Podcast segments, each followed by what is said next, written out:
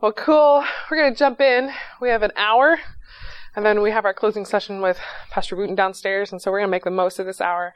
But I'm so glad you guys are here. Thanks for making it a priority to be a marketplace faith matters. Um, we're going to talk about it from a lot of different angles, but I want to open up telling you a little bit about myself.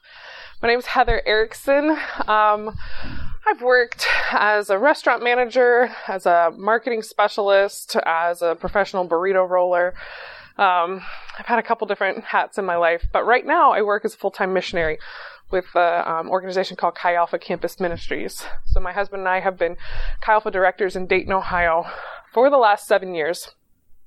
And the, the like motto of National Chi Alpha is that we exist to reconcile students to Christ, to transform the university, the marketplace, and the world. And so a big part of what we do is not just reconciling young adults and introducing them to a relationship with Jesus Christ, but we are empowering them to be disciple makers in all aspects of life. So if they're going to stay on the campus, they're going to live out their faith to the fullest. And if they're, God's going to call them into missions, they're going to be disciple makers, lifelong disciple makers wherever God sends them. But a big part of it, and the majority of them, are going to be in the marketplace. And they're going to be incarnationally representing Jesus in parts of the world that not everybody can get into. Because for most of us, our marketplace work is very niche. And only people there that are doing the job are there, right? So, that is the thrust and the heartbeat of the conversation today. Hopefully, you showed up to the right session and you're like, yeah, this is what I want to talk about. It's after lunch, so all of the energy cannot be on me.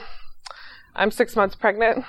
so this has to be interactive in order for us not to all fall asleep, right? I was sitting in the last session and it was really good. And then I was thinking, I just want to go take a nap. I don't want to teach, you know, so we'll get through this together, but it'll be, it'll be a mutual thing. So I'm going to start out with a couple questions. Okay? So you have to interact. Who here really feels called to missions? Oh, Josh. yeah. Okay, where? Uh, I'm actually going to uh, Nicaragua. Uh, Very cool. That's awesome. Josh is still praying. still praying. Yeah. Here I am, Lord, send me, right? Yeah, too. I'm starting to do it. I've done local side. That's- yeah. Well, here's the second question. Oh, yeah. Praise the well, my first mission trip stateside. I was surprised at Praise the Lord. West Virginia, uh, Ron, What are you going to do there? Yeah. Praise the Lord. Amen. So let me ask the follow up question. Like, oh, very cool. Amen. That's awesome. Well, my follow up question to that is what do you do? What are your guys' vocations?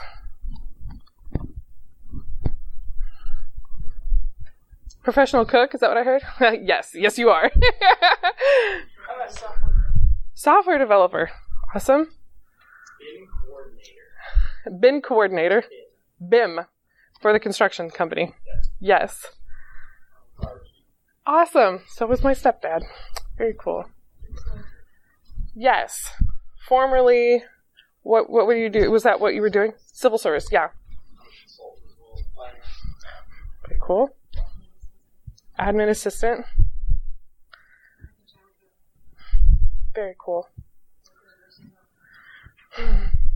Yeah. Oh, that's cool. Excellent. Anybody else? Yes. Awesome. Very cool. What up here? Yeah, you are.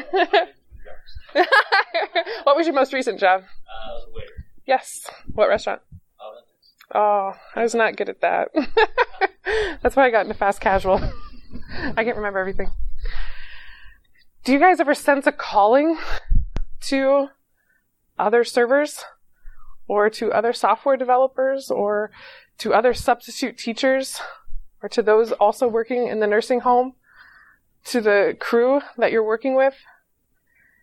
Because the reality is, those are strategic places that the Lord has positioned Jesus followers. And too often, we think of that as like a secondary role or a lesser role or not as strategic in the kingdom because it's not vocational ministry.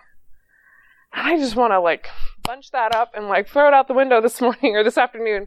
And we're going to talk about this from a different perspective. This is a perspective that needs to be prevalent and pervasive in our churches if we are going to see the full deployment of the body of Christ for the full ministry of reconciliation. It cannot any longer stay a segregated, relegated part of ministry that only those in the fivefold offices do ministry. So we're going to shake it up a little bit with that and start out with the theology of work. So um, you got books this morning as you came in. They have space to take notes if you want to take notes. That's awesome. Um, as Christians, our first calling is to a person. It's to Jesus. That is our primary calling. We are called to Him. But each of us has a unique secondary calling to do a specific work. And a lot of you just listed off what that work is. Now there might be opportunities to go and serve on these short-term trips, and that is a that is an even greater expression of what God is doing in us.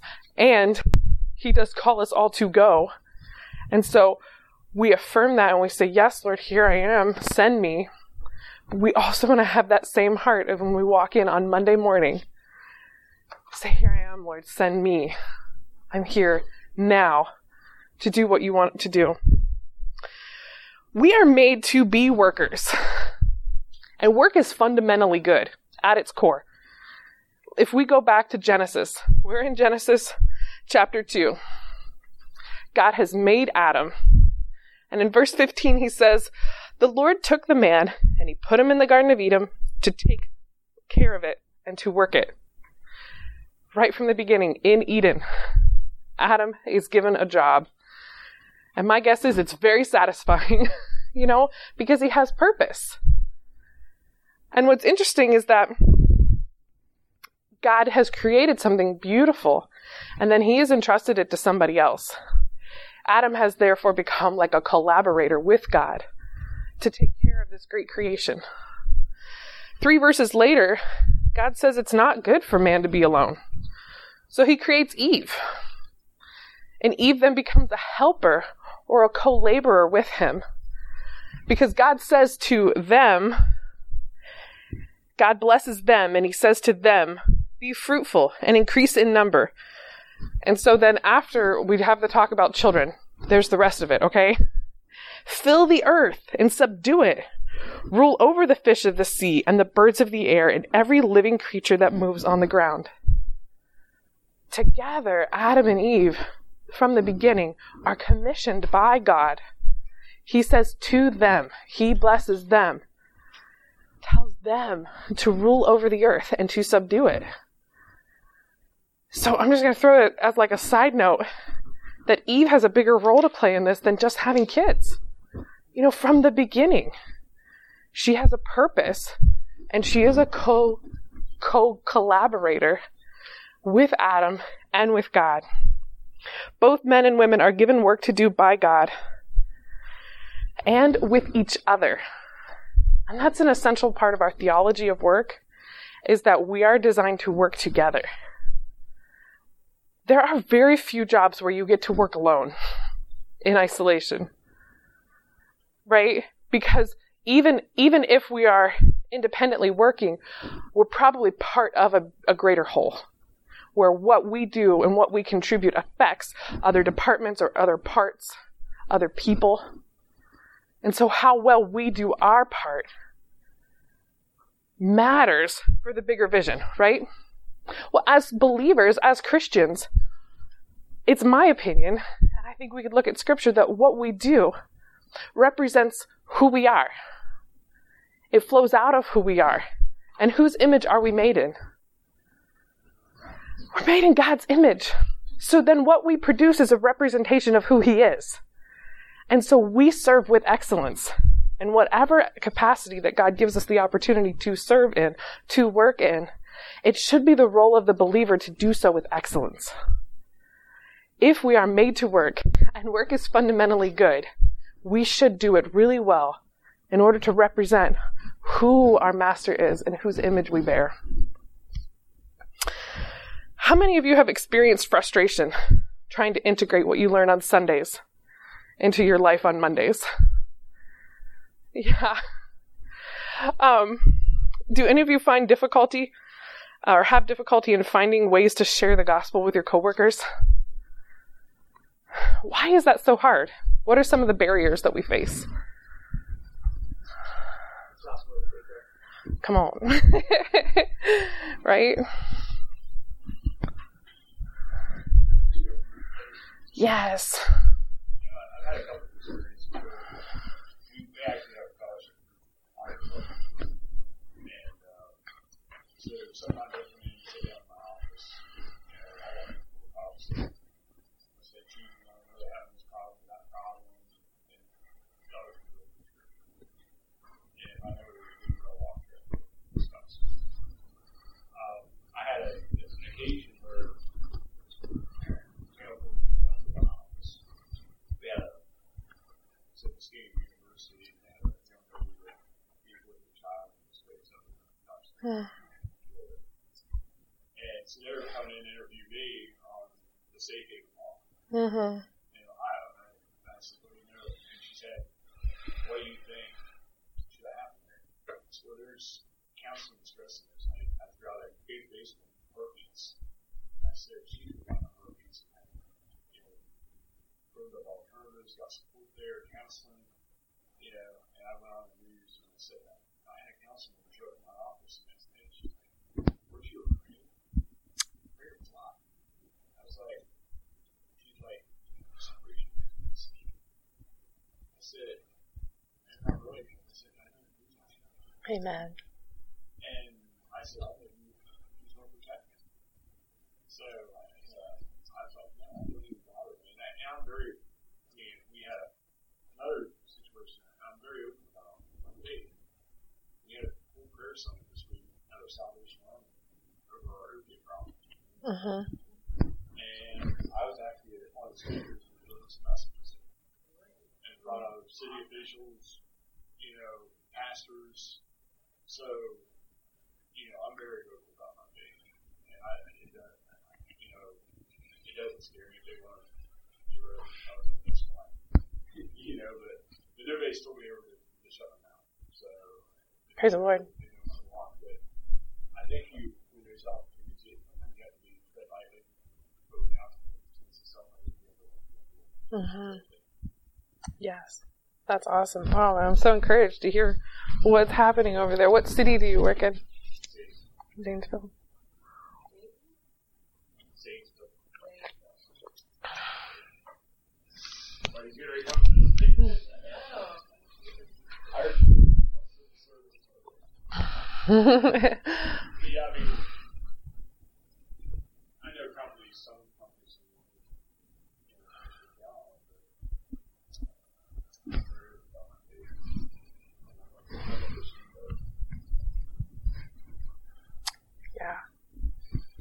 Jesus came incarnate in the flesh to be among us and to represent God personally to the world. And that is the ministry that we get to be the incarnation, the physical representation of Jesus. And because of that, he gives us the Holy Spirit for the right moments and for wisdom and for counsel to be able to navigate those different areas with with care, right? Out of respect for authority, just like the Bible talks about, um, but also with wisdom, so not to miss opportunities that He is creating for the gospel to go forth. How many of you are lead pastors in your church? That's what I thought. Okay. um, so then what is our role in the church? What is, or in the ministry? What is the role of the layperson? If we go into Ephesians chapter 4, if you were in the morning session, you heard um, Emil, Dr. Emil mention this scripture, and we're going to hit on it real quick. But it says, chapter 4, verses 11 and 12. So Christ gave himself, gave himself, I'm sorry, so Christ himself gave the apostles, the prophets, the evangelists, the teachers, and the pastors to equip his people for works of service, so that the body of Christ may be built up. There's this idea, and I mentioned it earlier, that those who do the ministry have titles like apostle or prophet or evangelist or pastor or teacher. In most all situations, like or secular or spiritual or religious, 20% of the people do 80% of the work. Doesn't matter if it's in the church or outside the church. It just kind of feels like that's how things run, right? Volunteer organizations, the Girl Scouts, you know, like 20% of the people do 80% of the work. And that's, that is not the mindset of the kingdom of God. It is, uh, it's been a long thought that church leaders are the ones who do ministry. It's the pastor's job to win souls, make disciples, and do spiritual things. Sometimes in the church, it can feel like the best thing that we can do is to bring our unsaved cousin to church, and then your pastor will get them saved at the altar. And that's our paradigm for reaching the lost getting them to our pastor or getting them to the church service. But if God is calling us to be the church and minister at the altar, or what if God is calling us to be the church and to minister at the altar of our office lunch table? There's this idea that we don't have to come to the church, but we then are the church going to where people are in the everyday rhythms of life there are so many sectors where the church will never, could never be planted strategically enough so that everybody says, I'm going to give up my Sunday mornings and start going on my own volition. It takes people being in, incarnational, going to where their coworkers are, where the lost are, and living in the rhythms of life with them, building relationship with them, and then seizing those opportunities to live out who Christ is and what he does. It is the role of the fivefold ministry to equip the saints to do the work of the ministry. So I might be a missionary by vocation, but it is not up to me to win the campus. We strategically empower and raise up student leaders who can do that, who can go into classes where they're teaching about evolutionary biology and they're teaching about Darwinism and to sit down and do study table with their friends and then go and do homework together. And then they start eating lunch together because it's in between two of their classes. And then they develop a lifestyle of being together. So that then someday when they're in the office, they do work together, they do lunch together, then they start having families and they start doing family activities together. And that's part of their normal DNA is to have friends who aren't in the church and to build relationships. Do you guys ever feel like yeah, I know unsaved people, but they're not my, they're not like in my wheelhouse of like people I go hang out with. Yeah, and I don't think that that was the design that Christ had for us. But we get comfortable and we get, okay, I just need to do what's right in, in this moment. And we lose sight of that bigger picture. When you meet other people, like new people for the first time, what's one of the early questions that you ask one another? Absolutely. And men especially. It's like, what do you do? you know, like sometimes there's even like a, oh, okay, either it's bonding or it's comparison or it's like, oh, I'm interested in that. You know, like it's a, it's a big part of connecting relationally. But it's very tempting to identify people by what they do or to let what we do identify us. Right? That becomes like who we are. Like, I, I am a teacher. You know, like that's my life. That's all I do. you know? We think that our doing informs our being. But in the kingdom of God, it is our being that informs what we do. Who we are dictates what we do, not the other way around. Not in the kingdom. Let me break that down just a little bit for you because we are made in the image of God. And so our identity comes from Him. Who He is and what He does tells us who we are. And then what we do flows out of that. Now, what we do should reveal something about who we are, but it should not inform us. You guys think back to high school? Did you make like awesome decisions during that season of your life? Don't answer. Was that just like the wisest season of your life? Yeah. Do you want what you did in high school to define who you are?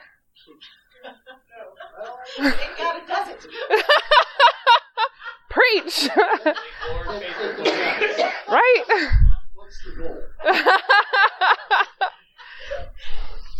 Are you more than what you do? In Christ you are. Because Corinthians tells us that in Christ we are new creations. We have been and are being restored to his original design and intention for us, which means being image bearers. So because God is Father, he has adopted us. And now we are his children. And so we love others. Because our Father loves, we love. In my family, because we watch Star Wars, our kids watch Star Wars. You see what I mean? It's in the family.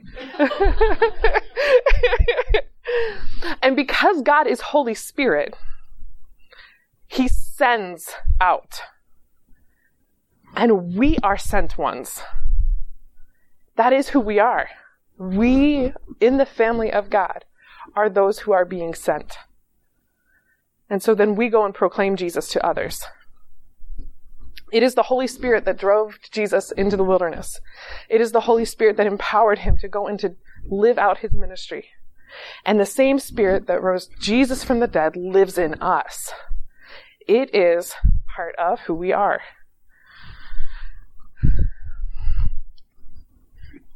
How do we know this? Mark 16, verse 15. He said to them, Go. Go into all the world and preach the gospel to all creation. Does this say, if you are an evangelist, then you can go on mission trips? No. How do you share the gospel with your coworkers then if you don't feel like you are in the office of an evangelist? That is the hard question that the church has to answer. And we, as members of his body, have to own and have to be able to answer, especially for those that we are discipling or mentoring that are coming behind us. We tend to divide our lives into things with spiritual value and the remainder into non spiritual. It's, it's just a problem. We all have to like own it and not do it.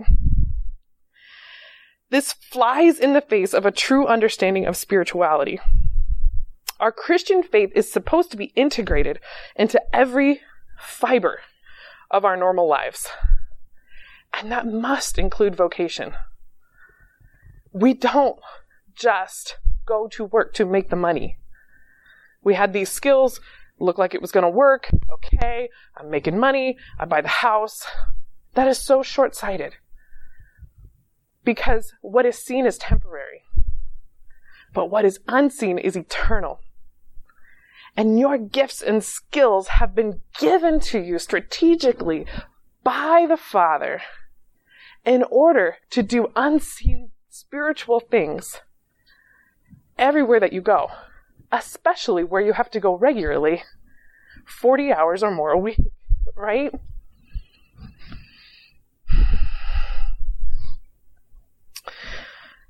This is essentially the task of discipleship to lead disciples into a comprehensive understanding of how our relationship with Jesus relates to every fiber and sector of our lives. if we believe that we are disciple makers, right, to go into all the world and to make disciples, to raise up those around us, to also submit all of life to the Lordship of Jesus Christ, then it must, this is essentially it. It involves vocation, the marketplace, our jobs, what we do. It's not who we are, but we do this because of who we are. Um, I don't think I mentioned this, but my husband was a missionary to a closed country once. And in this closed country, you had to have two forms of ID. And it took him a year to get approval to get in. And you could not hold church services there. And sharing your faith wasn't illegal, but it was really looked down on. And they had this very strict dress code, but you were only allowed to be there from 9 to 5, Monday through Friday. It's called Wright Patterson Air Force Base. I don't know if you've been there or driven by it. It was such a unique opportunity. And that's how we refer to that season of our lives where Andy was really ministering to a closed country. And I couldn't even get on unless I had my special ID, and I could not go in the building unless it was like friends and family day. And that was a big deal. And then we could not go in the offices unless they were the ones that were open, right? And he had to have a security clearance to get in. And he couldn't even remove things from the building without having people approve that he was removing them. And you can't take media in and you cannot take media out. You know, like, it's a big deal. And if you were talking about your faith on the job, you were not doing your job. You were talking about anything, you weren't doing your job, right? You were just supposed to sit there and analyze the data. but yet, Christ has still called him in that season of his life to be incarnational. And it would have been ignorant. It would have been a loss. It would have been for naught if for three years all he did was show up and not talk to anybody and come home and just collect the money. As a result of being in the rhythms of life with these people, he built relationships with them that opened up other opportunities to spend time together. Eventually, they had a prayer and Bible study group that happened during lunch when it's free time anyway. And when we got commissioned to be full time missionaries, many of these guys came on board, pledged monthly support. One of them even lived in our basement for three months um, as he was transitioning and stuff. And we have, to this day, good relationships with them. But if we had only viewed it, and I'm just like, I'm hammering this, right? As a job, we would have missed the opportunity that Jesus was creating for other people to encounter Christ. I can't tell you how many times we sat down with Hector from Puerto Rico and said, Hector, you cannot do that. You know, like, and he was just, you know, just figuring out life. He's like, yeah, I believe in God. Sure. Yeah. No, no, Hector, don't do that. That's crazy. Or like the time that Hector wanted to propose to his girlfriend. And so his idea was that he was going to make her really mad at him. And then he was going to propose because she'd be coming from so far mad to so far happy. It would be amazing for her. And we were like, that's a horrible idea. And she will say no. you don't want that to happen. I mean, we did all of life. In our living room today is Hector's couch, still, right? Because we did all of life with them.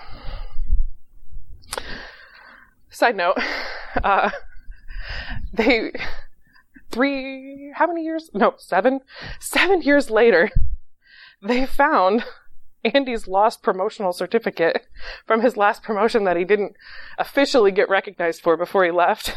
And the guys came over and presented it to him in our living room. and it was just funny. Like, we pull up and we're like, why is Kevin's car here? You know, because we had that kind of relationship with them. Uh, they thought it was really funny and then we took pictures and they shook hands and everything. We can't wait for the offices of the world to come to the church. The church or the body of Christ must go to them. So, my point is that if work is part of God's design for us, and our identity as set ones informs our doing as disciple makers in all parts of the world, then the Ephesians 4 works of service we have to contribute are an essential part of God's plan. And we must elevate our view of vocation as part of Jesus' strategic mission for reconciliation and not put it secondary to full time vocational ministry. The marketplace is not a secondary calling. It is a primary calling for most. The marketplace is not primarily to make money in order to send the real missionaries. That might be a big part of what God enables us to do through marketplace ministry, but that's not its purpose. Just to, oh, you go make the money so that the real missionaries can go. No way. No way. The marketplace is an essential element of God's plan for reconciliation. Let me read you guys a testimony from a friend, okay? This is my friend Ashley. She's 10 years out of college now, um, and she works um, in an office where they receive the calls for people who have died, who are deceased, and um, they're making evaluation of their condition for blood and tissue donation. So she fields those calls and she helps families make decisions. Um, and she said, I remember the first day I started my job. some of you might relate to this. They sat me next to this loud, foul mouthed lady with purple hair. Over the next several months, she would ask me questions about faith and all kinds of topics just to see how I would respond. We worked 12 hour days, so there was a lot of talking. Anybody else work 12 or 24 hour shifts?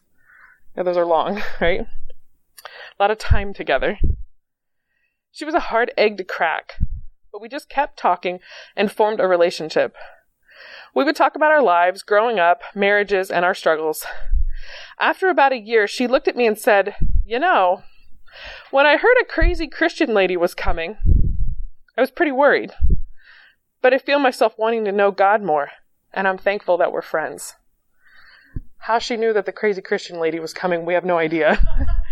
um, she said after that, we read a Bible plan together, hung out outside of work. She even sold jewelry to help my husband and I afford IVF. When she was diagnosed with cancer, we prayed and prayed. I got the opportunity to go to her vow renewal with her husband. And we just got together two weeks ago to celebrate her being five years of cancer free. She's a great friend, and I still pray that God would completely capture her heart. All of this because they sat the crazy Christian next to the Catholic Italian who cursed like a sailor. sailor.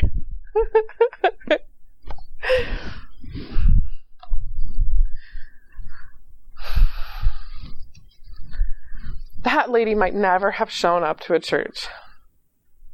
But she didn't have to to hear the gospel or to see the gospel in the life of, of a Christian being lived out in the everyday rhythms of life. I'm part of a task force called the Six Days Initiative. It's this idea that what happens for the other six days that aren't Sunday? Can we take what we are equipped with on Sunday mornings and live it out for the world to experience Christ the other six days? One of the books that we read recently as a team is called Work Matters by Tom Nelson. I highly recommend this resource. In chapter 10,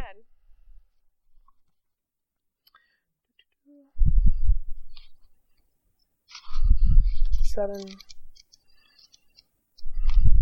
chapter 10, it opens with this quote.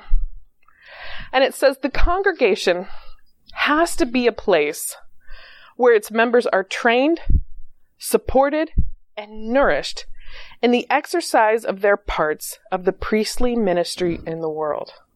Making a reference to First Peter, he's talking about how we are the priesthood of all believers. We're part of that. The preaching and teaching of the local church has to be such that it enables members to think out the problems that face them in the secular work in light of their Christian faith. What are some of the obstacles or the problems that you guys witness in your in your jobs? Like life problems that people are having, systemic problems that are existing. Can you guys think of some of those conflict that you've faced in your jobs? That's very real. Yeah. and very prevalent, right? Anything else? Yes. I think it's just an overall um, hopelessness, right? So there's that desperation for answers and for some kind of light in the midst of a really, really dark world. Yes. Um, and I, I think that's why, for me, more than ever, you know, if we, if we are living out our walk with Jesus, that light is so easily seen. Right? I mean, we don't even have to say that people identify that there's something different you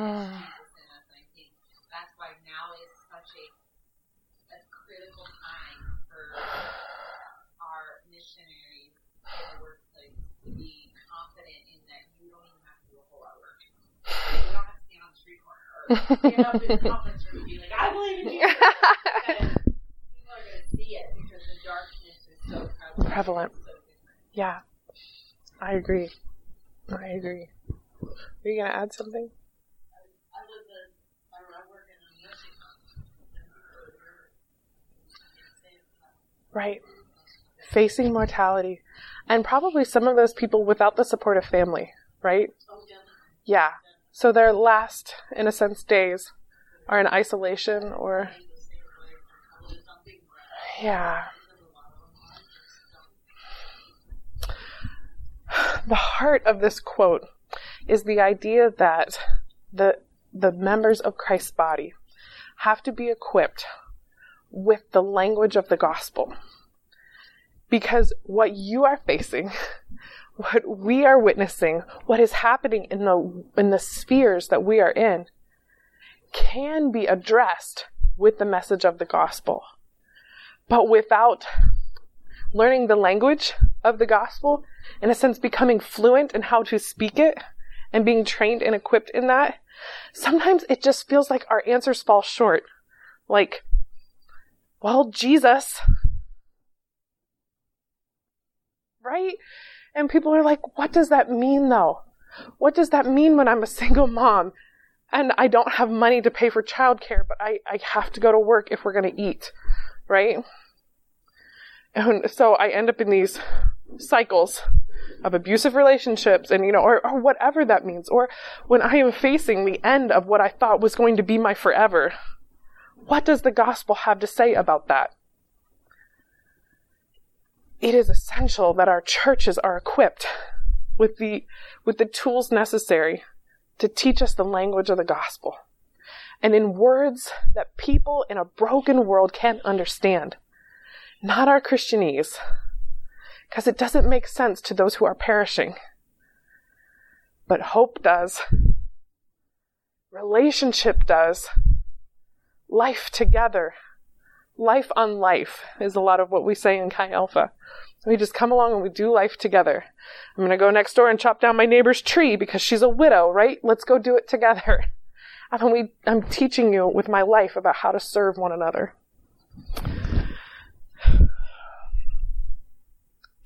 The average person in a pew, which means the majority of the people in the Ohio Ministry Network, are in non vocational ministry, working marketplace work, and interacting on a daily basis with non believers. The church cannot ignore this fact and this great opportunity. If we are going to obey Ephesians 4, our job, even as lay ministers, those who aren't vocational ministers but are still doing the work of ministry within the church, right? We have a responsibility to take to the church the need to train and equip the average majority of those attending our churches. I mean, come on. There are fully funded missionaries at our fingertips. It's it's you, right? Who are there already receiving the salary, not calling the pastor like I have to and say, "Hey, what are you doing for lunch tomorrow?" you know, I want to talk to you about Chi Alpha. and we can we can equip and we can commission them. We must, I wrote, we must help the local church to equip these saints, not just to reach kids at VBS for one week in the summer. You're more than that. You're more than that to the kingdom. And so are our people. but to fulfill their calling in the marketplace by bearing the image of God into all kinds of places. Truly, we have to train people to know how the gospel applies to workplace difficulties, secular problems, and broken systems like wage gap, systemic racism, dishonest reporting for personal gain, right? And cutthroat ladder climbing. These things are happening. Even people in the secular world don't like them. But sometimes they just say, oh, that's just the way it is. But in the kingdom of God, it's not. And the gospel has an answer for that. But we have to be able to speak it to them in order to bring hope. I think that in order to close the Sunday to Monday gap in helping people to see all of their lives as spiritual and not just the religious activities as spiritual, it's going to require more than hopeful thinking. Of hoping, man, I hope other people get this. We had a great session on this, talked about it for 60 minutes, it was really good. You know, it, it will require more than that. Honest vocational appraisal is needed to begin doing the important work of equipping others for vocational diligence and faithfulness. Change does not come overnight. But with planning and intentionality, we can move beyond the Sunday to Monday gap and embrace a more integral theology of work. We have to see work as part of God's design and treat it with the elevated view like that. So, three suggestions, well, four suggestions for a faith community. This might be your context in your church. This might be your small group. This might just be wherever you have a sphere of influence in a faith community. One, I believe we have to become more intentional about teaching a robust theology of work. I did a, a drive by of Genesis 2. There's a whole lot more we could talk about and how God co labors and calls us as co heirs with Him, and how He is constantly giving authority away to empower others. He believes in sharing and in giving purpose. Two, I think we also have to begin celebrating a diversity of vocations. I mean, when was the last, like, janitor appreciation day on a Sunday? But we have mission Sundays, don't we? I'm just saying that maybe mission Sundays need to include missions to the marketplace. Three, equip for vocation. I'm going to go back to number two real quick too. When we are celebrating our high school seniors coming out of youth group, we have got to celebrate everything that they set their hearts to. Not just that they came home from kids camp and felt a call to ministry. We have got to celebrate. I talked to a guy named Eric today and he is he is nervous about his son's college choice, but he is so supportive. He's like, my son clearly has a gift for graphic design and for media arts and for um, illustrating. He goes, he he has to just go flourish in that. He goes, but I'm aware that the arts community can be a slippery slope. And so he's asking me as a Chi Alpha pastor, my son's going to this school, where should he get plugged in? And I was like, thank you for asking. Yes, that is part of my job is to receive that baton so that your son can be successful in his vocation, in his life calling long term, and in his relationship with Jesus, because, right, they're, they're interwoven. So we're celebrating that kid and we're not putting his his call below the call of the other student who was obedient in the same way to Jesus of following the call of missions. Three, we need to equip people for vocational faithfulness. Do you guys know what I mean when I say that? You're like showing up for work, doing the job well, sticking it out through rough water those kinds of things because it's it's not only a reputation thing that we are representing Christ well in in our faithfulness of attendance and doing the job well, but it's going to be very hard if we are constantly changing jobs to build the relationships necessary to bear the light of the gospel. And so we are not only there for ourselves, we are there for others. And do we limit our own needs or our own benefits for the greater good. for something unseen, for something bigger. And four, in order to move this forward, I think we're going to have to collaborate. To find other like minded groups, be it churches or ministries or our six day initiative team, that are willing to come and provide support, inspiration, structure, resources in order to elevate. A rising tide floats all boats, right? To rise the tide of our church cultures. I mentioned several times this six day initiative. Josh, Heather, and Patsy also serve on this team with me and and we, we've, we've found ourselves like-minded in the fact that we want to help equip the church and equip the, uh, the average layperson to be a vocational missionary and to, and to do all this that we have been talking about today.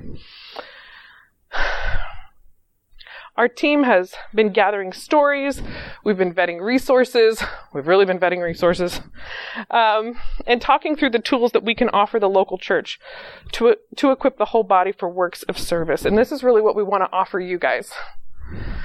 As representations of your different churches, you have the opportunity to like take some of this vision back and start seeding it into, you know, small groups or, or even uh, to, with your pastor of like, hey, how can we do this? Maybe the Lord would put it on you to spearhead something of like, hey, yeah, you know what? I, I do believe in this. How can more, how can I equip more people to be effective in bearing the gospel in their, in their vocation?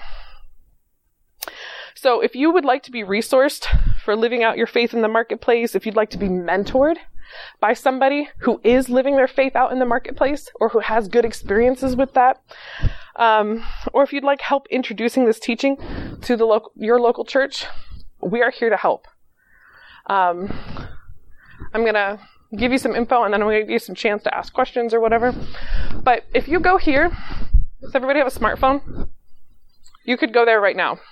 So it's bit.ly, bit.ly forward slash six days. And it's just a form. You could fill it out right now. You put your name and your email in there and there's several options. And if you want more information on anything, I can get it to you this afternoon. Like that, that quickly. So if you send in your email and your name and you're like, I want more information on resources, books that I can read that will help me. Or maybe you'd like some small group material, a recommendation for some good small group material. Josh, with his young adults group, Josh is bivocational. He works for a construction company, but he also oversees um, his church's young adults ministry. He has been kind of piloting this small group material for us. And having some very interesting conversations and some very encouraging conversations. This whole material, it's called Gospel Shaped Work. It's by the same guy who wrote this book, Work Matters. And it's a eight week study, eight week study with companion DVD videos that teaches the theology of work and equips people with the tools they need in order to live out their faith in the marketplace. You thought maybe you had to create this yourself. There are resources out there to help the church be more effective as a whole church. I, I love this. There are resources even available to you when you buy this that you can make slides, you can make um, bulletin inserts. There are companion like sermon series. So, you know, you talk to your pastor and you're like, hey, I really think you should preach on this on Sunday, right? You know, like you can present this to him and it becomes a resource for the whole body. And it doesn't have to be just like, well, the four of us believe in this, right? You guys picking up what I'm throwing down? Um, what else? We also have started kind of this conversation that our team is willing to come to your church. If it's something where like, hey, you'd like us to come and talk to your small group about this vision, or you'd like us to come and meet with your pastor and say, hey, we want to help your church get this off the ground, we would do that. That's part of what I get to do. I can travel pretty easily. Um, you're also invited to join our new Facebook group. So if you go to Facebook and you type in OMN Six Days Initiative, that's our group. You're going to start interacting on there and just trying to create some conversation across the state on this topic and help resource people. So, do you guys have any questions for me as we kind of wrap this up? Any questions for our team? Yeah, Patsy.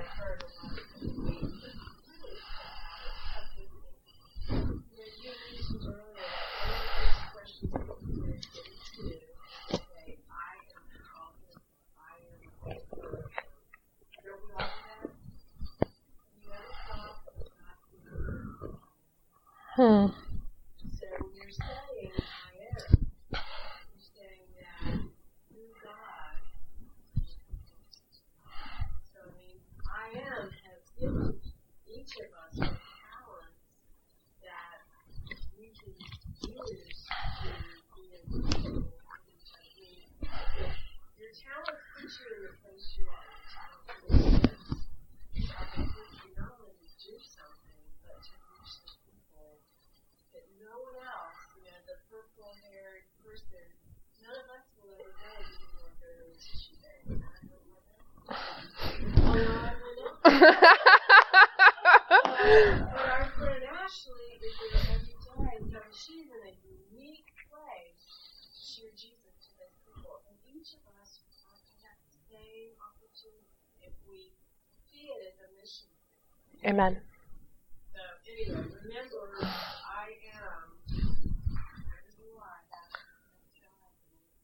Amen. Um, one of the things that came through our, our discussions through that small group material was, you know, at the church we talk a lot about how to be a good Christian, and mostly how to be a good Christian at church, right? We, we train people how to pray and how to serve and, and how to worship, and those are very valuable things. But, you know, one thing we don't do, you know, we all spend most of our time as a consultant or whatever, as substitute teachers, but we don't train our our people how to be a good subs- Christian substitute teacher. Mm. We don't train how, how to be a Christian consultant or a Christian warehouse worker, or a Christian cook, or a Christian like, you know, and that's the job. 'Cause That's the job of the church because there's no one at your jobs who will do that. You you know your boss isn't going to come and say, hey, this is how you be a good Christian, whatever. That's not their job. That's the church's job. And that's that's one thing that that I'm very passionate about. Growing, you know, the only one who's going to teach you how to be a good husband, a good wife, a Christian husband, a Christian wife, a Christian worker, etc., is the church. And if we don't, no one else is going to. And so that's that's the resources we're trying to get to. And, and this these are basic, like the, theological ones, but you can easily start to apply these things uh, and, and, come up with some ways to be a good one. And when you uncover how to be a good Christian substitute, you you then need to say, especially those ident- that identify as hey, this is how you do this. This is how you navigate this water well. Uh, you know, Mhm. say that to be a good Christian, whatever. Then it, then puts you in the position to become a mentor or a disciple maker for others who are also serving in that capacity, which is a fulfillment of the Great Commission. It's awesome. So at the end of all this, does anybody feel called to missions in your own context? yeah. yes. Hey, I have three copies of this book. Would anybody like one? Yeah. Okay. You're welcome. Yeah. Here you go. It's just kind of a boost. Yeah. A boost to get you started. And I do really recommend checking this out, this small group material by Tom Nelson. Can I pray for you guys before you leave? Heavenly Father, I bless this group of, of vocational missionaries. God, that you have put them, I thank you that you have put them in strategic places. Lord, that I will never go to, but you are bearing the light of the gospel through them in each of their unique roles. God, I pray that you would stir something in them to not just keep this idea of incarnational living to themselves, but to inspire the believers around them to bear the gospel in all aspects of life, sharing in the rhythms of life with the lost world around them. God, I, I release your spirit to just to fill them anew. I ask that you would, God, to infuse them with passion, with vision, with wisdom, and with a drive to be the church and to bring the church to the lost. Thank you so much for the opportunity to share here, Lord. We pray these things in the name of Jesus. Amen. Thanks, guys.